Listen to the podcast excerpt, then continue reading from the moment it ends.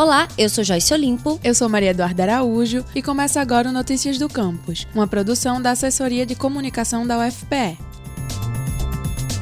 Imagina chegar em um país onde você não conhece absolutamente nada. Qual o bairro que eu estou? Onde eu pego um ônibus? Será que alguém fala minha língua? Aqui na UFPE isso nunca aconteceria, principalmente agora que o edital de apadrinhamento de estudantes estrangeiros 2020.1 já está disponível. O programa é uma oportunidade de ajudar estudantes estrangeiros a conhecer o dia a dia da universidade. A iniciativa é coordenada pela Diretoria de Relações Internacionais, a DRI, setor da UFPE responsável pelo intercâmbio da universidade com instituições de ensino superior de diversos países. Entre as funções do padrinho estão a ajudar o estudante estrangeiro a fazer a matrícula, auxiliar no processo de aquisição de documentos e ambientá-lo na universidade. Após a experiência, o padrinho recebe uma declaração da Diretoria de Relações Internacionais pelo seu trabalho voluntário. Nós conversamos com Mariana Alves, da DRI, sobre a importância do projeto. Claro que para o aluno da UFPE isso é bom porque você de qualquer jeito está interagindo com outra cultura, está falando outro idioma, se for uma pessoa de fora, e você está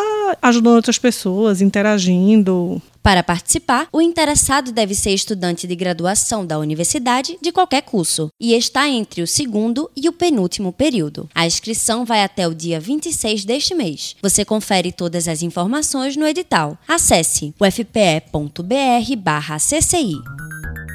Acompanhe agora a agenda UFPE.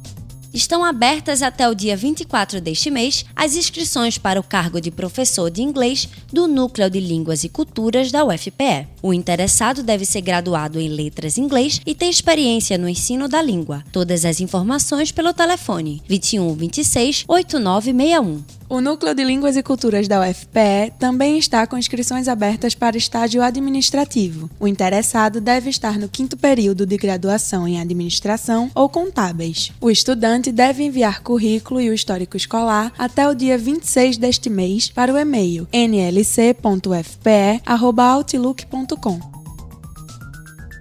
Quer ficar por dentro de tudo que acontece na universidade? Acesse o nosso site, ufpe.br/agência. Se preferir, a gente também está no Twitter e Instagram, ascomufpe.